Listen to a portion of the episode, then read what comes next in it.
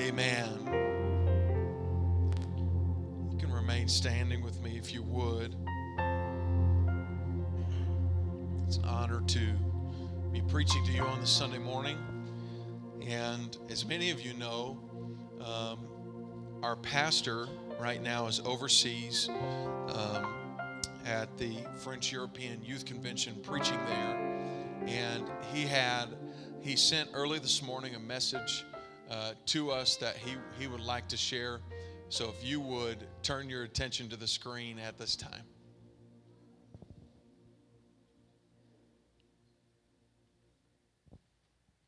This is Pastor. I am right now uh, near Paris, France. Just finished preaching a youth convention, and I wanted to share a miracle with you. Yesterday, the outpouring of the Spirit of God was so powerful. There was a family that was from Muslim family from a country that I cannot name. It is the first couple. Hey, Anchor Church, this is Pastor. I am right now uh, near Paris, France. Just finished preaching a youth convention, and I wanted to share a miracle with you. Yesterday, the outpouring of the Spirit of God was so powerful. There was a family that was from Muslim family from a country that I cannot name. It is the first couple. Hey, Anchor Church, this is Pastor. I am. Um, sorry. um, the the video goes on goes on to say that in in this in this service in this youth convention there was a Muslim uh, family that came to the Lord that received the gift of the Holy Ghost and he was getting ready to go watch them be baptized in Jesus name. Amen. There's more to it.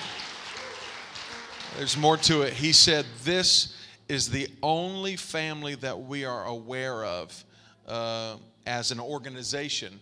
Uh, this is the only people that we're aware of that are now believers from that country, the only family in that country. Isn't that amazing? It's a miracle. It's a miracle. God is doing amazing things. And he says at the end of that video, it's hard to be away from home. He said, but I know I'm in the will of God. And so thank you. Thank you for praying for your pastor. Continue to pray for him. God's doing amazing things there. And uh, we are. Um, we are a body that believes in apostolic ministry. And by believing in apostolic ministry, we believe that it that that it's not only Paul's job to preach to us all the time. Go study the go study the New Testament. Paul would travel and he would preach to these places because God called him there. And although he is our pastor, God has called him not only for Zanesville and this body and this region, but God has called him to operate in other fields and other places so that they can hear and so that they can receive the things that God has put into his life. We are an apostolic church. We are an apostolic church. And I come and I come to preach to you today not as a separate voice, but an echo of his voice and under his authority uh, to bring you the word of God this morning. Philippians chapter 2. I will begin momentarily with verse 5. You don't want to miss tonight. Bishop Frank Bounds will be here preaching to us. It's always a treat to have to have the bishop in the house, and uh, always a good time. I always enjoy the stories and laughing, and I love it. You know, you want to be here. God's going to move in a great way. Somebody say, Amen. Philippians 2 and and 5. Let this mind be in you. Turn to somebody, say, Let this mind be in you, which was also in Christ Jesus. Have the same mind that Christ did, who being in the form of God, thought it not robbery to be equal with God. What's that saying? That's, that's saying, although he, he was God, although he was God, he didn't come to the earth boasting to be God. He didn't walk up to people and say, Hey, I'm God. he didn't come boasting the fact that he was God. Who, being in the form of God, thought it not robbery to be equal with God, but made himself of no reputation, and took upon him the form of a servant, and made and was made in the likeness of men. And being found in fashion as a man, he humbled himself, became obedient unto death, even the death of the cross. Wherefore God also hath highly exalted him and given him a name which is above every name, that at the name of Jesus, every knee should bow of things in heaven and things in earth and things under the earth, and that every tongue should confess that Jesus Christ is Lord to the glory of God the Father. I'm going to preach to you this morning the greatest soldier. The greatest soldier. Would you put your Bibles down, lift your hands toward heaven? Let's pray together, Lord. Come on, I want you to lift your voice and pray, Lord, in the name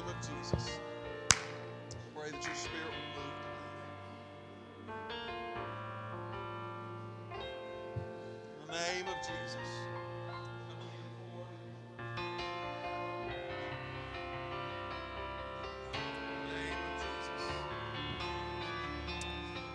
Oh, if you're expecting God to do something this morning, would you clap your hands loudly unto the Lord? If you believe He's going to do something, would you add your voice to that clap? Come on and just give Him a shout of praise this morning.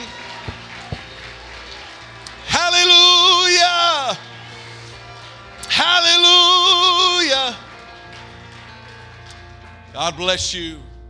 You can be seated the greatest soldier. Second Kings chapter 5 dives into the story of Naaman. Everybody say Naaman. He was known to be a mighty warrior, known to be a mighty soldier in the Syrian army. He was a captain that was known for many victories that he had won. History will tell you for all of the for all of the the, the maybe the scholars in the house, history will tell you that Naaman was the man who shot the arrow that killed Ahab. Ahab was the king of Israel. His wife was Jezebel, stole Naboth's vineyard and had Naboth killed. History tells us that Naaman was that man who shot that arrow in the sky and lands in King Ahab and takes his life. Naaman was a mighty warrior, but there was one problem with Naaman in 2 Kings chapter 5, and that was he was full of leprosy. Full of leprosy. And here we have the beginning of the story of a valiant, brave, strong, and courageous man, full of something that he cannot control, that he cannot heal, and that he cannot treat. We have a man full of pride, full of belief in his country, dwelling with something in him that he cannot control. He's full of leprosy. And the story goes on to say that there was an Israelite girl. She was a servant to Naaman's family. And, and that little girl told the wife of Naaman, she said, Oh, that, oh, that, oh, that my master Naaman would go to Samaria. There is a man in Samaria that can heal him. There is a prophet in the land of Samaria that can take care of the issue that he's dealing with in his body. She didn't have, uh, it's, it's interesting to note that in Syria, the, there, there was no treatment anywhere in the world. There was no treatment for leprosy. It was an uncurable disease that would eat away at the nerve endings of your body to where you could place your hand on a hot stove and not be able to feel anything. You could you could uh, you could you could stub your foot and break a few of your toes and not feel anything and so leprosy was a disease that ate away at the body over time because of the absence of feeling and this young lady rose up and said i know of a man who knows somebody that can heal the issue that you're dealing with. And I want to tell you from the outset of this message on this Sunday morning, we have a lot of valiant, courageous, ambitious men and women in our city, in our state, in our country, and in our world. We have a lot of good people around us. I realize what the news portrays and says and that the world is going crazy and part of it is but but, but that the world is is is losing it losing their minds. But there are still good people around us. But just because you're good doesn't mean doesn't mean that your life is going to be absent of trouble. Doesn't mean that your life is going to be absent of hurt and absent of pain Pharaoh, the, the, the, the, leader of all of Egypt in Exodus, had everything that he ever needed until the plagues came. He had everything he ever needed until those frogs started showing up on his doorstep and He'd go to lay down. He'd lay on frogs. He, he'd try to cover up. The frogs would be in there. He had all of the answers until he, he, he had something that came into his life that he couldn't control. And there are good people all over this city that are good hearted, good people, but yet still dealing with a sin problem. Not because they're bad, not because they're terrible people, but because of the fact that we were all born into sin.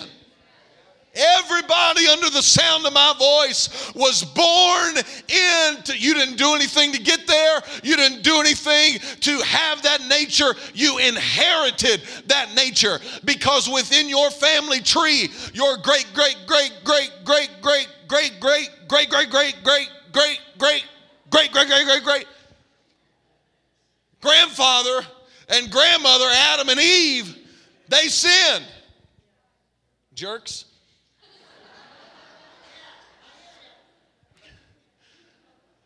They sinned. They messed up. They they bit of the, the fruit of the tree, which wasn't an apple, by the way. They bit of the fruit of the tree, and, and Eve gave it to Adam, and, and Adam took a bite of that. And, and now, and now, ladies, you got to have babies, and, and you got to be in all this pain, and, and us men got to go through mental pain. I love you, honey. I don't know where you are. Please be good to me.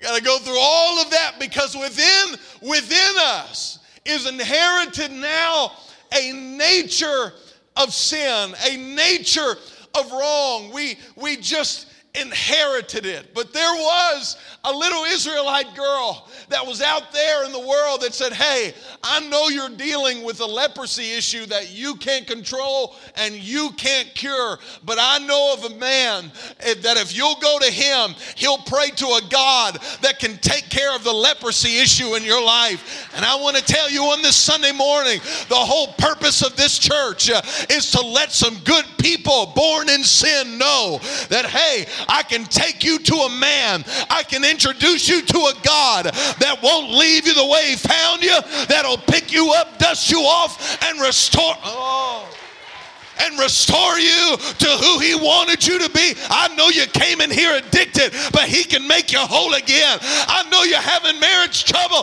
but God is able. Oh, you may have worked, you may have walked in here with circumstances you can't control, with diseases you can't cure, and addictions you don't know how to get out of. But let me be the first to introduce you to a God who is able to do exceedingly, abundantly, above all that we can ask or think. NA may have told you once an addict, always an addict. AA may have told you once an alcoholic, always an alcoholic. But the church on this Sunday morning wants to tell you once an alcoholic, never an ounce never an alcoholic again.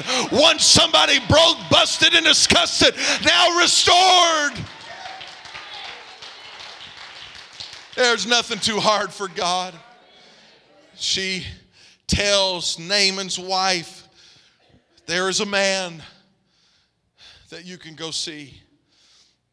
Naaman, story doesn't fill in the gaps, but Naaman makes his way, makes his way to the prophet Elisha. He's living in Samaria, and the king of Syria sends Naaman there to be healed. And, and um, he originally goes to the king of Israel, and the king of Israel panics and says, Am, am I a God that, that I should heal him? Am I a God that I should that I should heal this man of his leprosy. If you're, if you're dependent on a man, you're doing it wrong.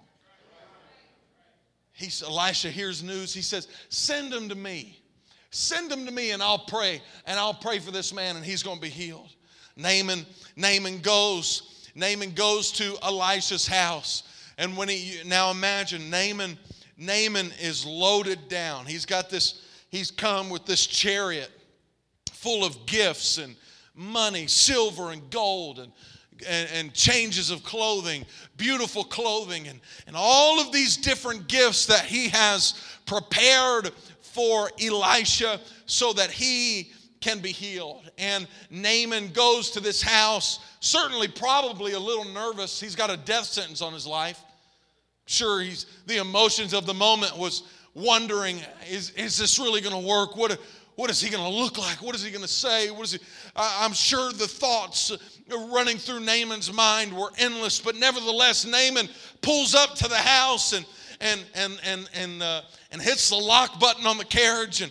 He pulls up to the house, and not really, but he pulls up to the house, and, and Elisha's servant walks out, Gehazi. He says, Hey, uh, uh, are you, you, must be Naaman. I'm, uh, I'm Gehazi. I'm, I'm not Elisha. Name, I'm sure Naaman. Well, okay.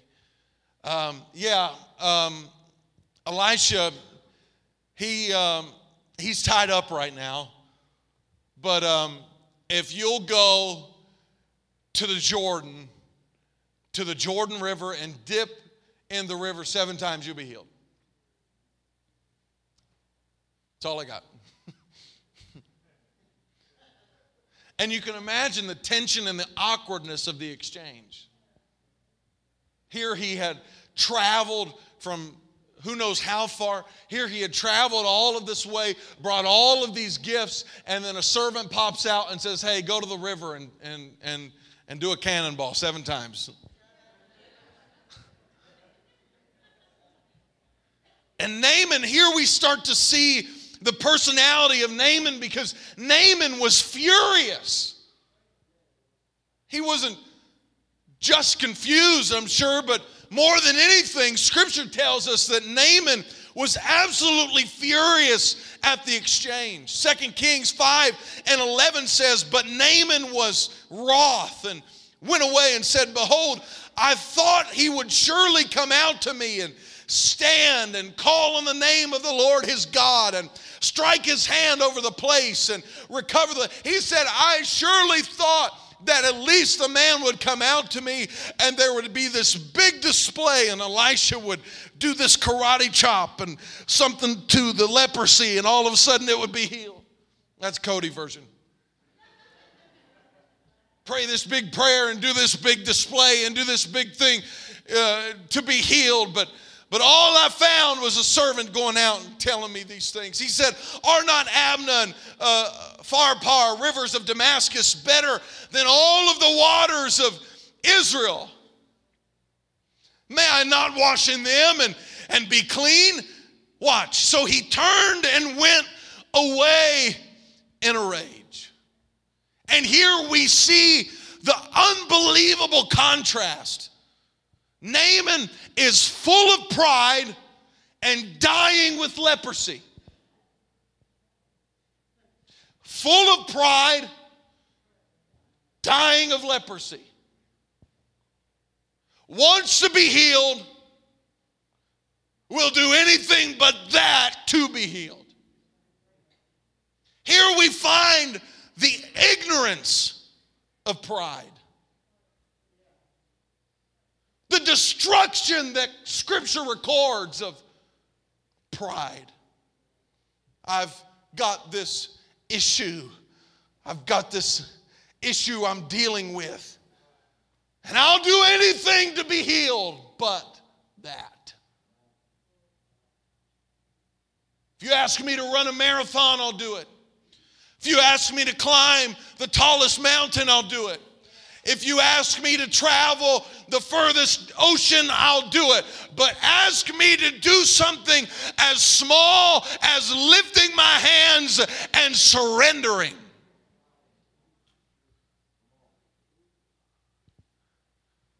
And you see in Scripture the twisted mind that comes with a spirit of pride. Pride will keep you from a lot of things, including healing. Pride will hold you back, hold you hostage from a lot of things healing, deliverance, repairs in the family, repairs in the marriage. Pride will hold you back from all kinds of things, all because you couldn't humble yourself. And what I heard from God this early this morning in prayer to deal with on this Sunday morning is that some of you are dealing with pride in your life. You're a good person. You're a good individual. But somewhere in your life, you have allowed the stronghold of pride to hold you captive from what God wants to do in your life. God wants to heal. God wants to deliver. God wants there to be peace in your home. But yet, here is the spirit that was on Naaman. Why does it take this to be healed? Proverbs 16 and 18 Pride goeth before destruction, and a haughty spirit before a fall. Proverbs 29 and 23 A man's pride shall bring him low, but honor, honor shall uphold the humble in spirit. And here Naaman is a living contrast, full of pride, but dying of leprosy. There are some of you in this room on this Sunday morning You've got pride, but you've still got the sin issue. You've still got an issue in your life that you can't control, Naaman. You've still got an issue in your world that if you don't push the pride aside, it'll never be healed. You'll never be delivered. It'll never be taken care of. But if you could ever conquer the pride in your life, uh, if you could ever humble yourself and say, God, I can't do it on my own. I need you. Amen. On this Sunday morning. I need you. Naaman. Naaman finally, through the words of his servant, comes to himself. They said, Naaman, if he would have asked you to do this great thing, you would have done it. If he would have asked you to do to do anything that was great, that that would bring attention and glory to you, Naaman, you know you would have done it.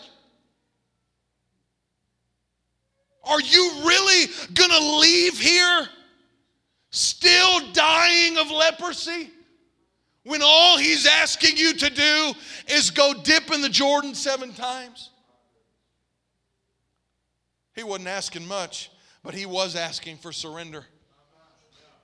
It would have been easy would have been easy to dip one time, run to the Jordan, jump in, do a little cannonball, submerge, run out. It's all done. But when you got to dip seven times, you got to hang around a little bit. I imagine when he dipped seven times, he had enough time, enough time for a crowd to, to gather around, wondering what in the world is this man doing?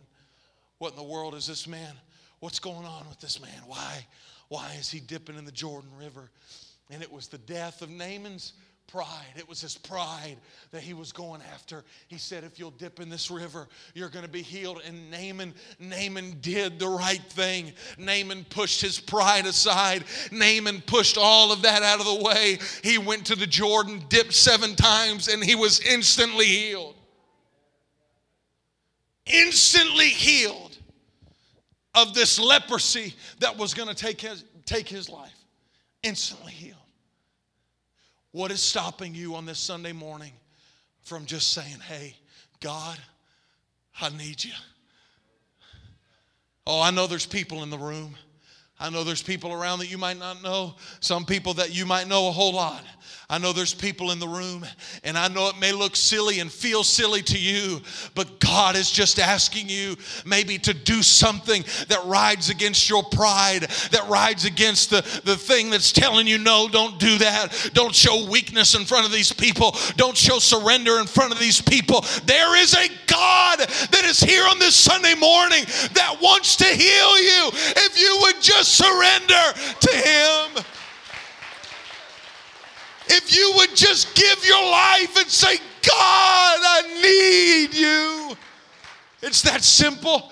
It's that simple. All you have to do is call on the name of the Lord. He said, If you'll call on my name, you will be delivered. You will be saved. You will be healed. You've just got to call on my name. I'll tell you right now, at the mention of his name, every knee will bow and every tongue will confess that Jesus Christ, either you will bow now or you will bow later. Either you will give your life now or you will acknowledge that you should have given your life later. You will at some point in your life bow. Why not bow when you have a chance to determine what happens with your future? I don't want to come across harsh. I don't want to come across giving you an ultimatum today. My job is just to tell you the truth.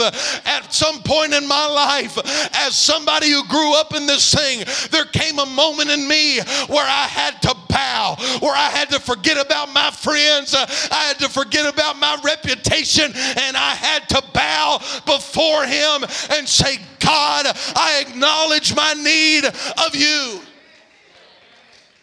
You have an opportunity right now. Today, you have an opportunity to bow before that trumpet sounds.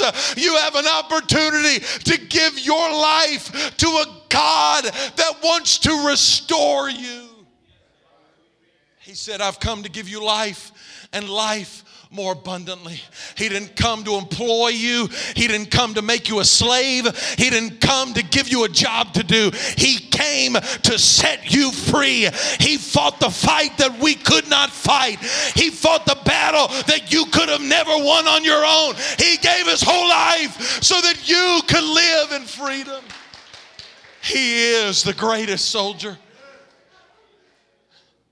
He is greatest soldier.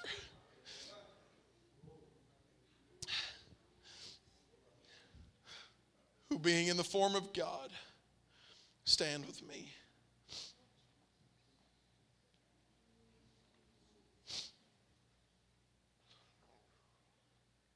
Thought it not robbery to be equal with God. Watch this Philippians 2. Throw this part up there. But made himself no reputation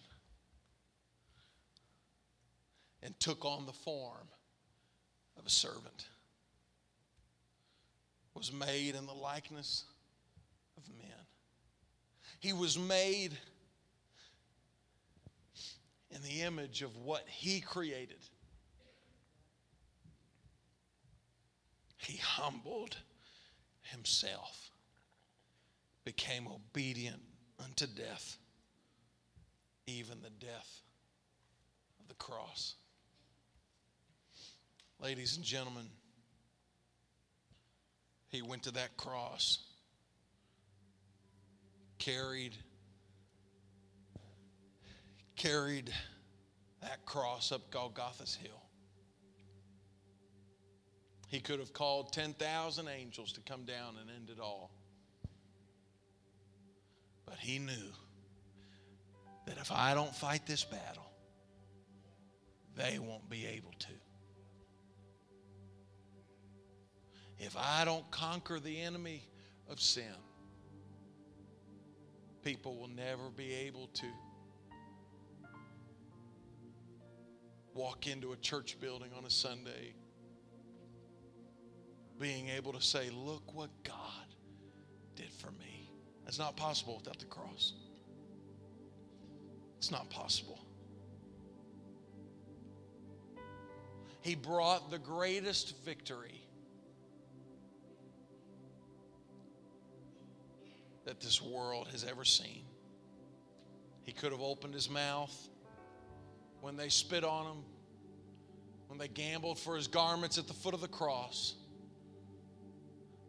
The only thing that came out of his mouth Father, forgive them, for they know not what they do. He could have said, Do you know who I am? Do you know that I made you and I knew your grandma and your great grandma and made her? None of it.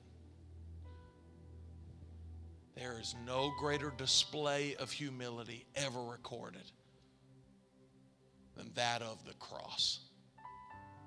Because the Creator became subject to His creation.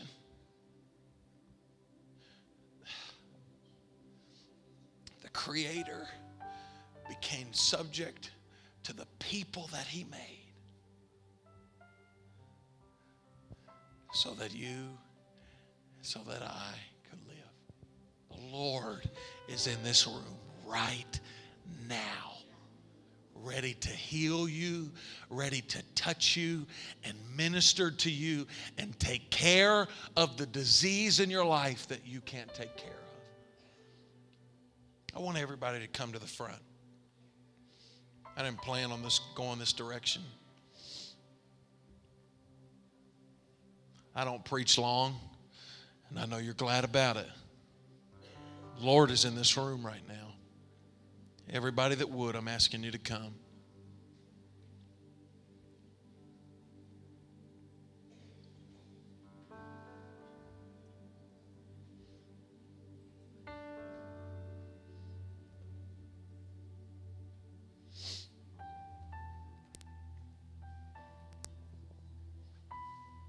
Pride will not hold me back another moment from receiving what God has for my life. I feel that in this room right now. That there's somebody, there's somebody in this room that's saying pride has had a hold on me long enough. I've, I've, I've lived with it and lived with it and lived with it and lived with it and never acknowledged it, never been open, never just let it control me. But at this moment, I feel that there is somebody in this room that's saying, Today it's not going to control me. Today I'm going to make the right decision. Today I'm going to do the thing right. I'm going to humble myself today and say, God, I need you.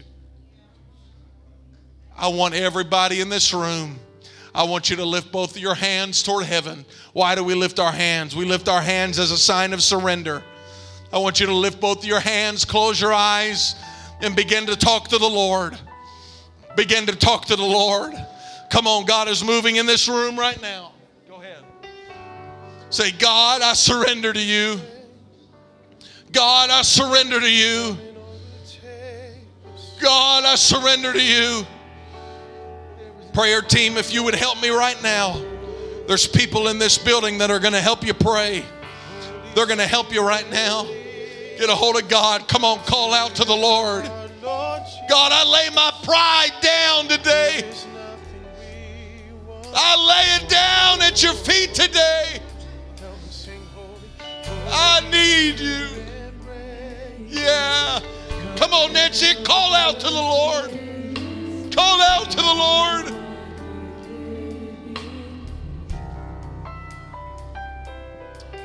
speak.